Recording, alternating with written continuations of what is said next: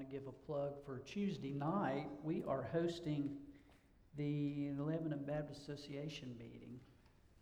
And there's going to be a special testimony of a, a friend of mine who, guys, it's just one of those amazing God stories.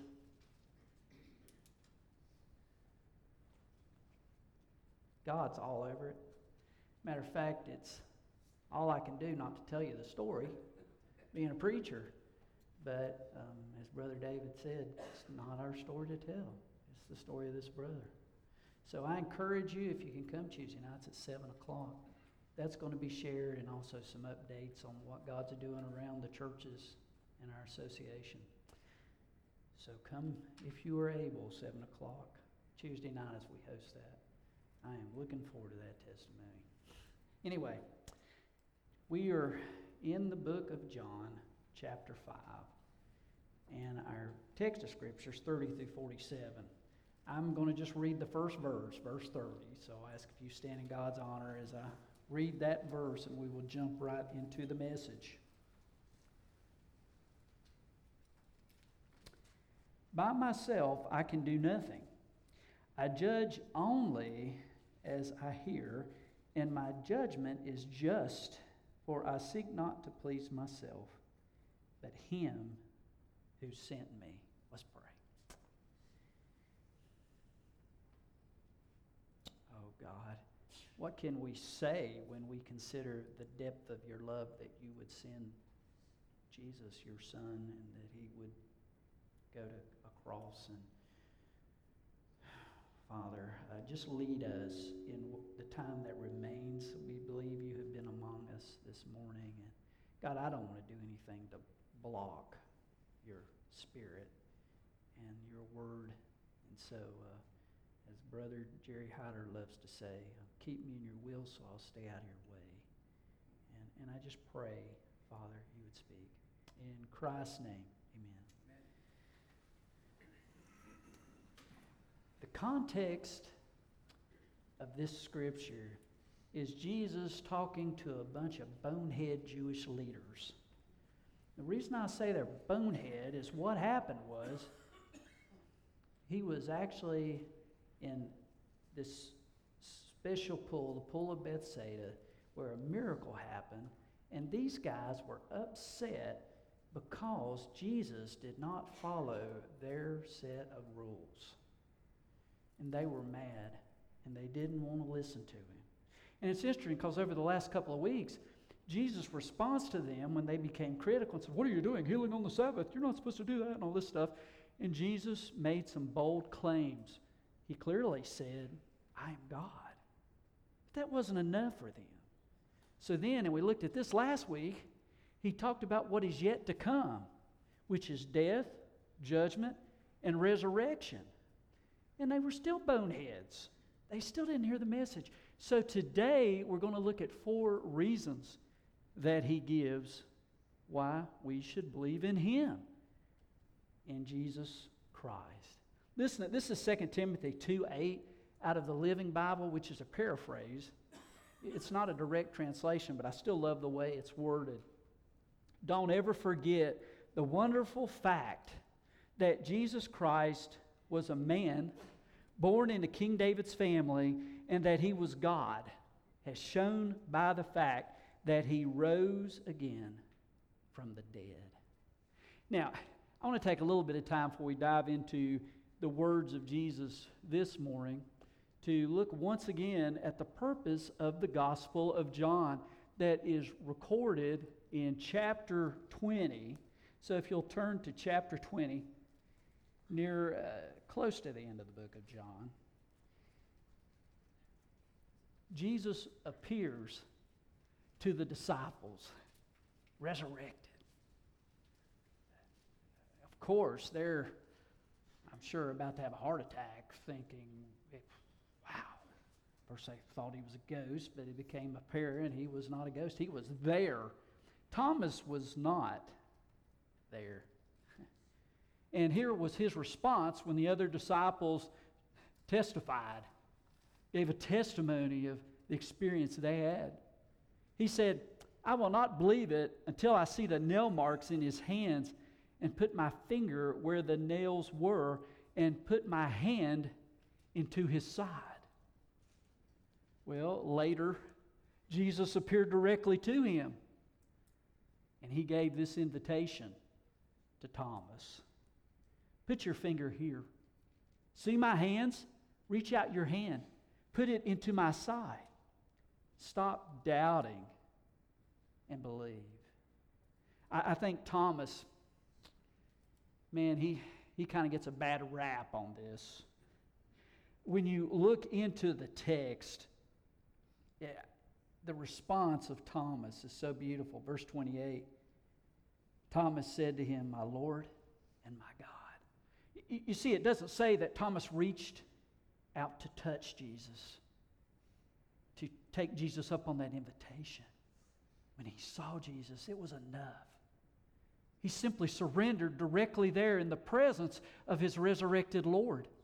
and, and he simply spoke in surrender to him. And, and I love it as the text goes on, Jesus speaks and he says, Because you have seen me, you have believed.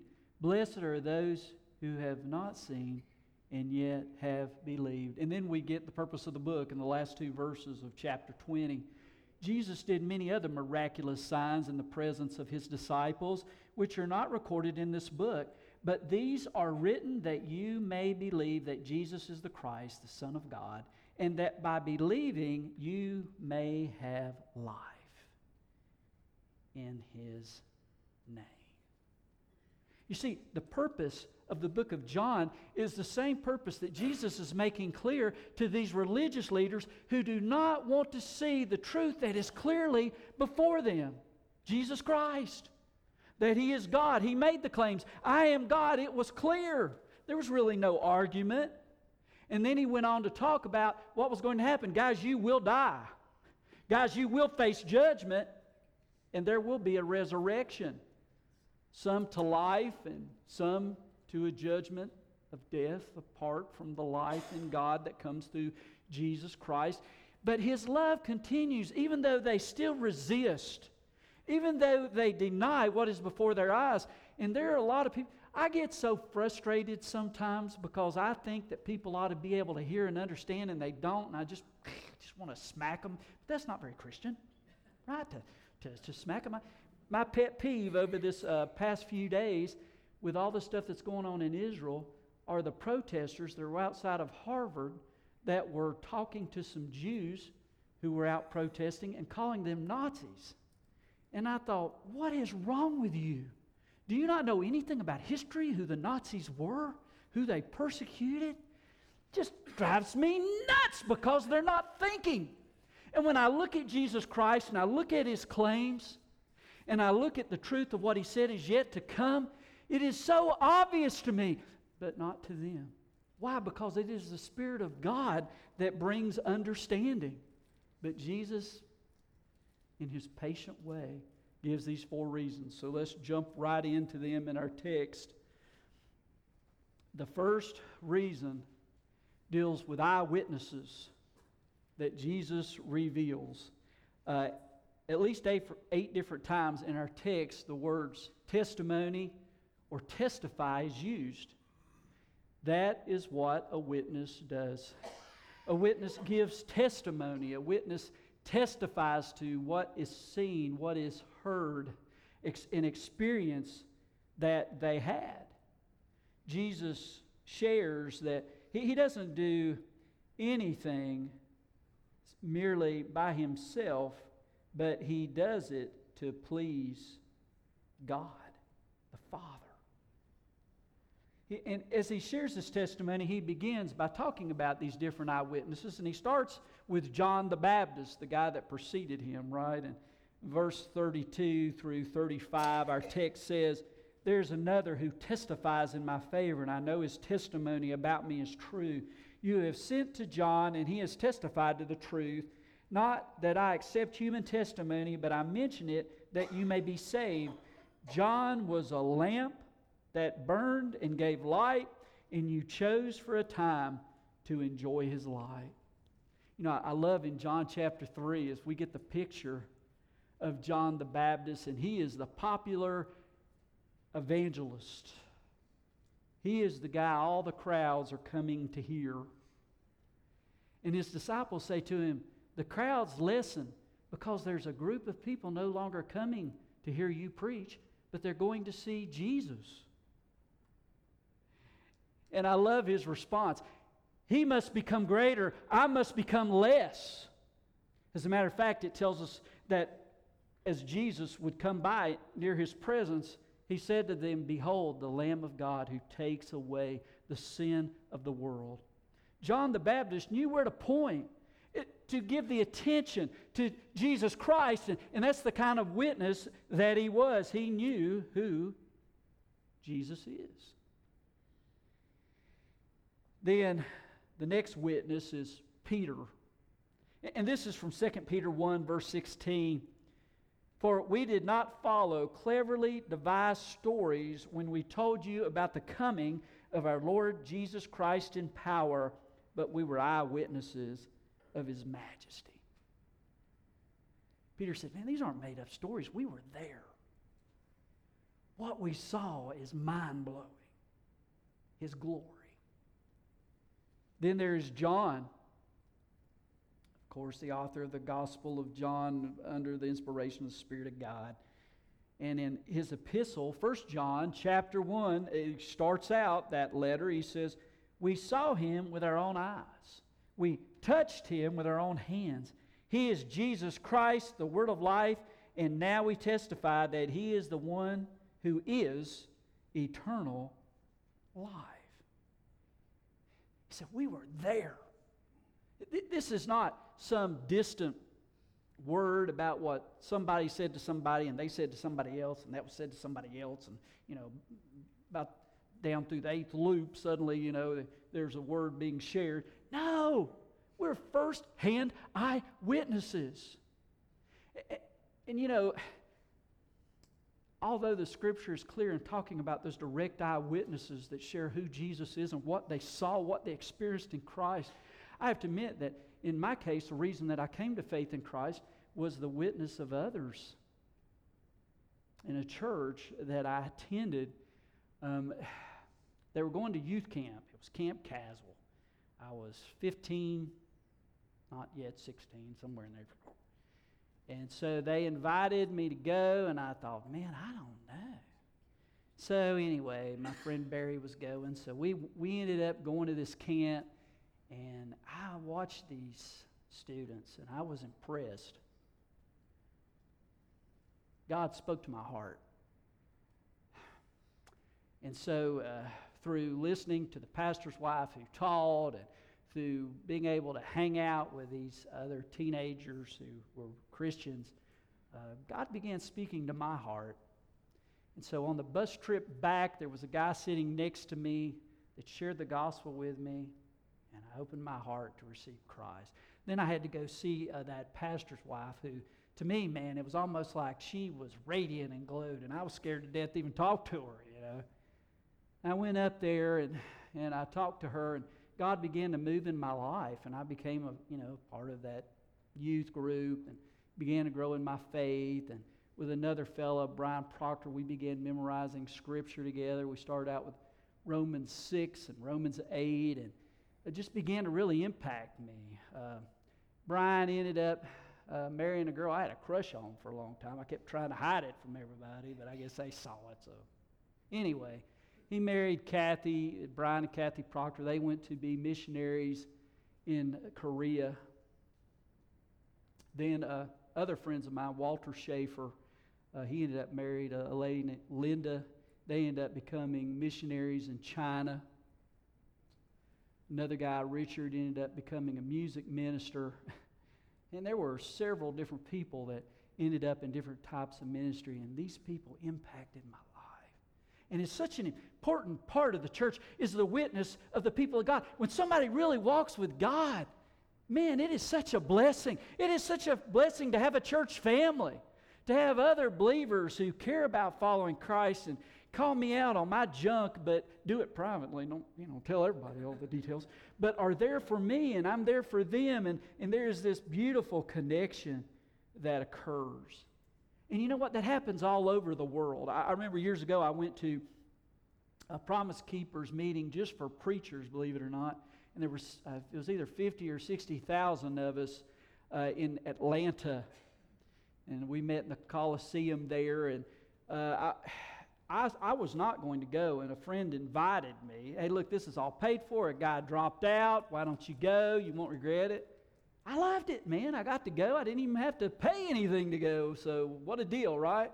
So, I get there with these guys, and we're singing, and it was pretty cool to hear 50,000 plus men sing to God, right? So, we're in there, we're singing. There's a guy in front of me that turns around and gets all Babcostal. I mean, he's dancing, he's singing, he's carrying on. And I'm like, what in the world is going on? Well, it ended up one of the guys in the group I was with had just come back from Russia, had been at his church, and had been involved in some ministry there with his brother in Russia. And now he saw his brother, you know, here, and he's dancing around thinking, there's my brother. Man, it doesn't matter where you are in the world. If you share Jesus Christ, you're family. That, that is the power of what God does, the, the testimony that, that is even today of those who know Jesus. All right, we need to move to number two, a second reason. It's because of what Jesus has done. Look at verse 36. I have testimony weightier than that of John, for the works that the Father has given me to finish, the very works that I'm doing, testify that the Father has sent me. As I mentioned, he was at the pool of Bethsaida. And if you remember, Jesus healed a guy who had been on a mat, paralyzed, unable to move, for 38 years. He was not able to find healing for 38 years. These guys were more hung up on their set of rules than the healing of this guy that had suffered for 38 years. In Deuteronomy 13, there's a warning. It says, if a guy comes, he says he's a prophet, he does some miracle, be careful. Listen to the message that is being spoken. Because if that message does not point you to God, it's a false message. But the message of Jesus always pointed to the Father. He says, I can do nothing by myself, I only do what is in agreement with the Father. And so it was with his works as well. There are over 30 miracles in the gospel that are recorded.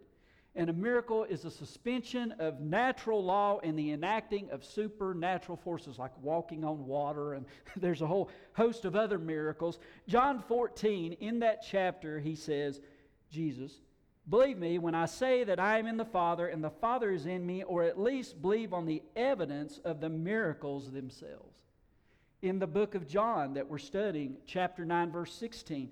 Some of the Pharisees said, This man is not from God, for he does not keep the Sabbath, doesn't follow the rules. but others asked, How can a sinner perform such signs? So they were divided. They saw the signs that Jesus, his words and his works matched up.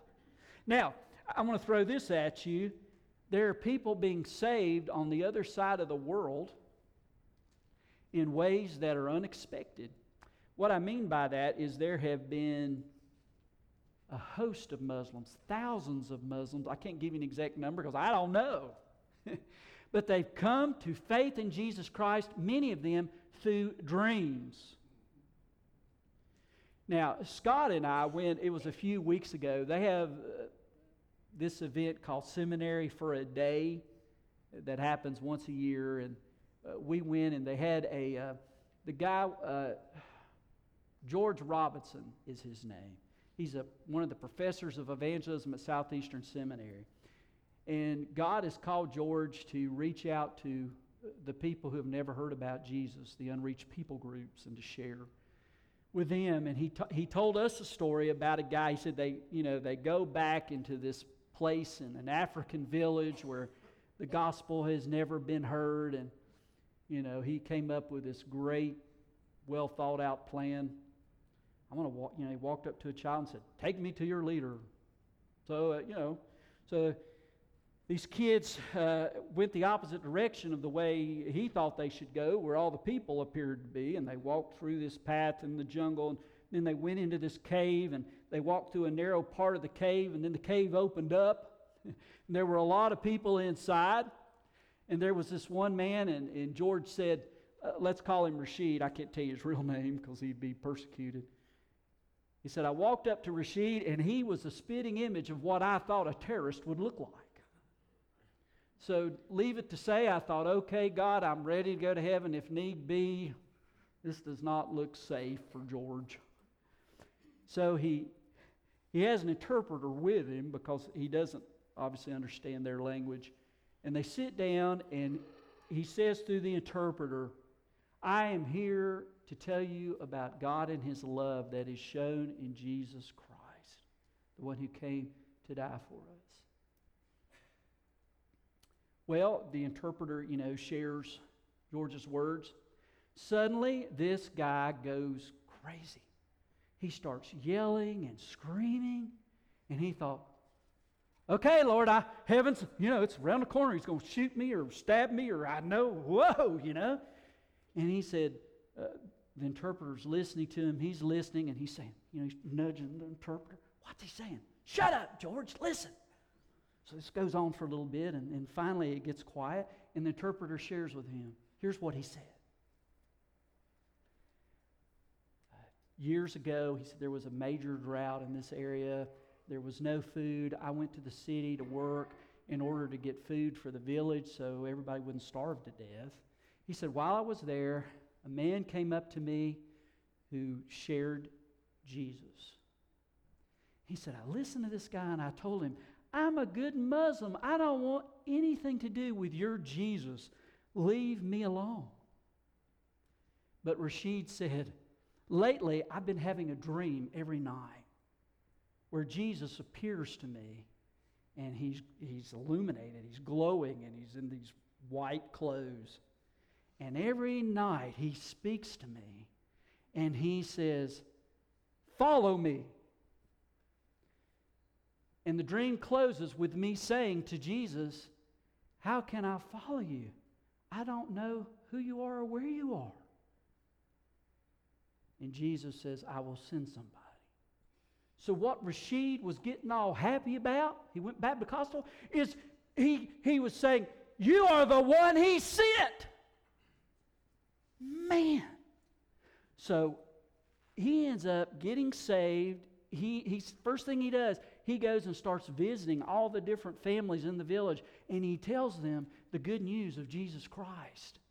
Then they end up starting a church. He ends up pastoring that church. They end up having even like a, a, a seminary, a little, little, Bible college to, to train more people to get that message out there. And all this, it was a dream. God was working way before George got there. We don't know what our God is up to. But He is at work. That is how our God operates. I actually have another story, but I'm out of time, so I have to skip that story. But I think you get the point.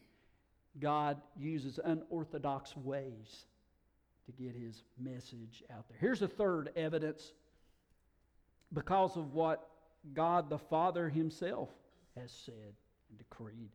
Look at verse uh, 37 38. And the Father who sent me has himself testified concerning me. You have never heard his voice, nor seen his form, nor does his word dwell in you, for you do not believe the one he sent.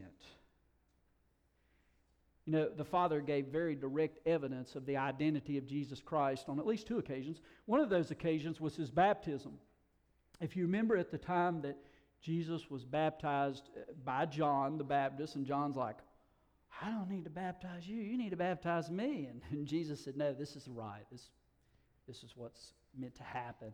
And so he baptizes Jesus. Jesus comes out of the water, and the Father speaks, if you remember.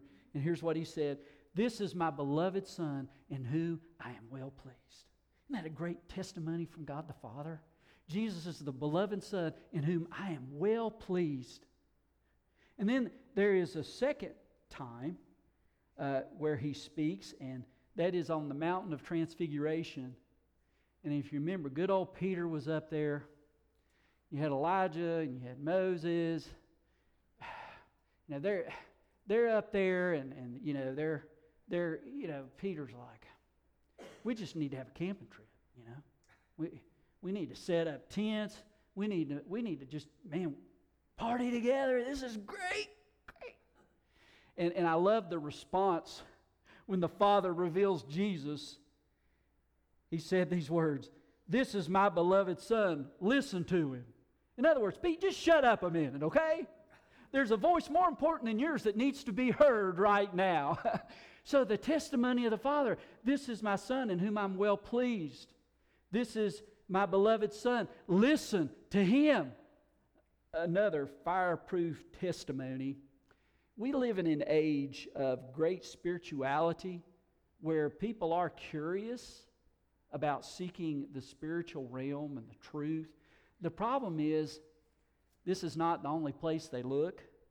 It's like a salad bar. They've, you know, you go to the salad bar, you know, you, you might like olives, you might not, you know, or me, I don't like cucumbers, you know, but, you know, you, you, but you have a choice. You sprinkle in a little of this and a little bit of that. That's what people do now religiously. Well, I want to hear a little bit of Jesus, but maybe a little bit of Buddha we'll add in there, a little Hinduism.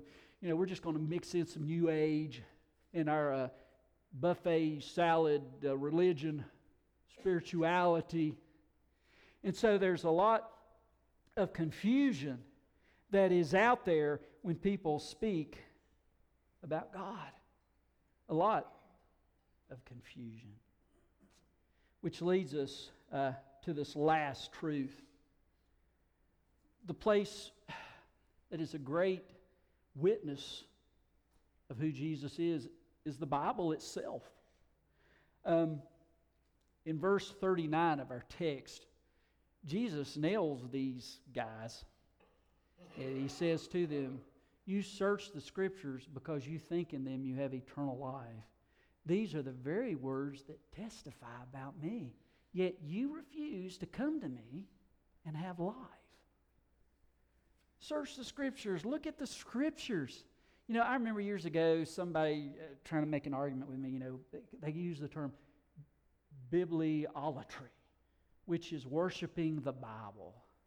And I, I guess if you'd never read the Bible, you could worship the Bible as a holy book and not know what's in the book. But if you get in the book, the book is going to point you to Christ. These are the very scriptures that testify about me. That's what Jesus proclaimed to these guys. That is the way the book works. Uh, down in verse 45 and 46, he says, Do not think I will accuse you before the Father. Your accuser is Moses, on whom your hopes are set. If you believed Moses, you would believe me, for he wrote about me. But since you do not believe what he wrote, how are you going to believe what I say? In other words, you guys keep talking about Moses, but you don't believe him either because he was talking about me. So you've missed the whole point, guys. When we think about this book, how can we trust the book? Just a couple of thoughts. First is the internal evidence of the book 66 books written by more than 40 authors over 1,500 years in three separate languages on three continents, and those who wrote it had different backgrounds. Think about that. They wrote about the most controversial subjects like the person of God, the origin of man, the problem of evil, the meaning of life. And oddly enough, the authors of those 66 books from different time eras agreed. God had to be in it. Think about this. Let's say you went around uh, your neighborhood or an area where you frequently go and you talk to 10 different people of the same educational background, speak the same language, same culture, and you ask them to write two paragraphs about the meaning of life, do you think that all 10 papers would agree? I doubt it. And we're just talking about 10 people who are a lot like you and me. But there's not agreement.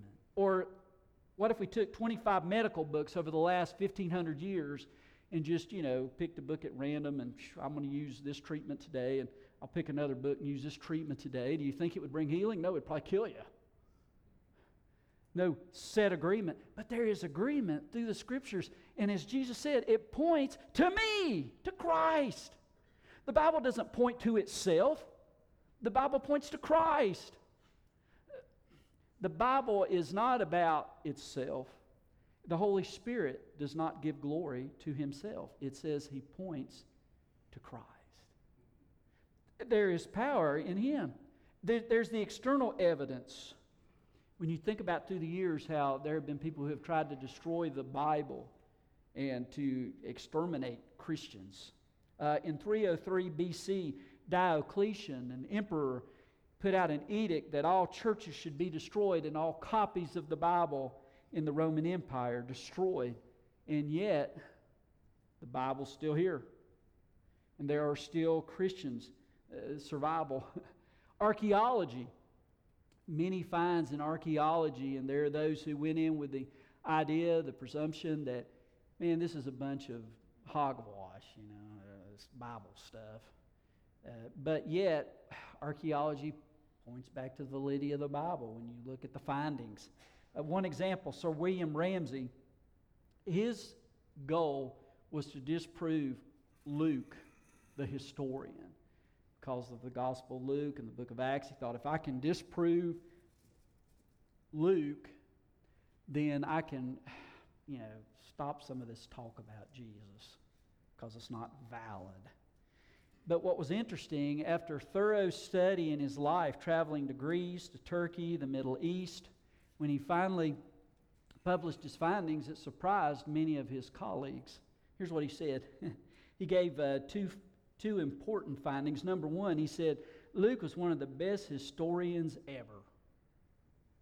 And number two, he said, He's such a good historian, I've converted to Christianity because it's the truth. And they were floored as the evidence of the Bible hit him and he responded. And of course, there's prophecy, many prophecies, and we don't have time to go into all the prophecies, but the prophecies written hundreds, thousands of years ago, they point to Christ.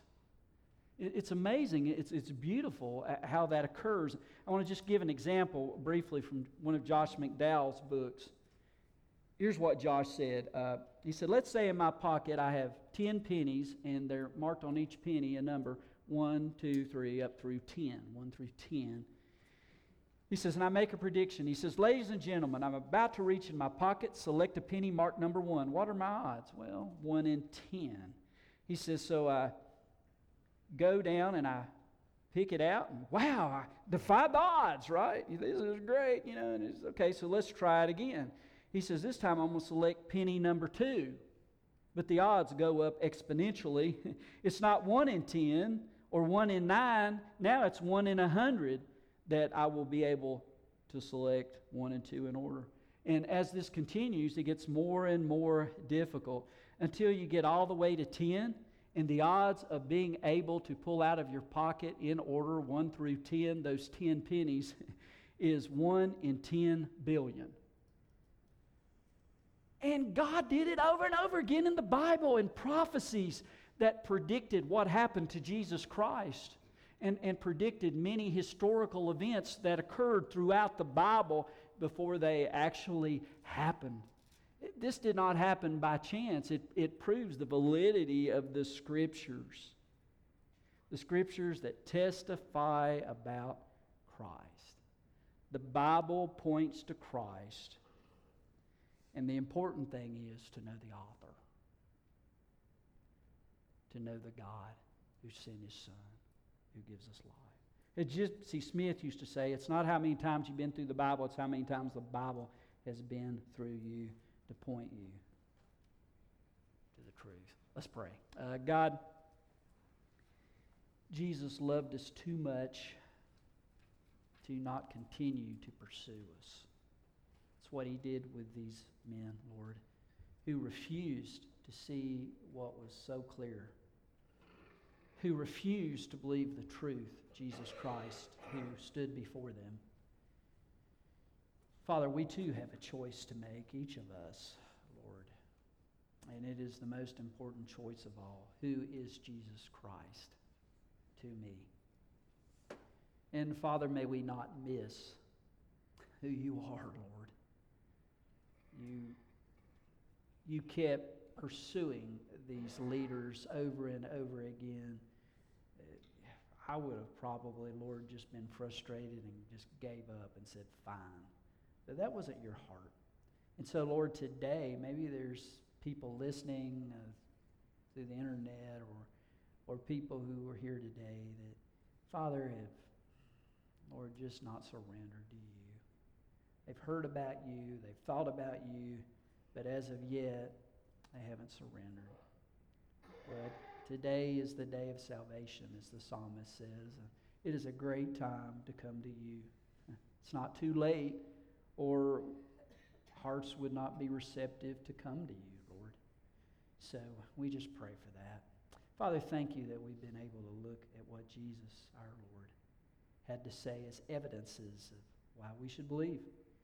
And God, how good you are to not give up on us, but to reach us through many different roads and many different people. So, Lord, just continue to move us for your glory. In Christ's name we pray.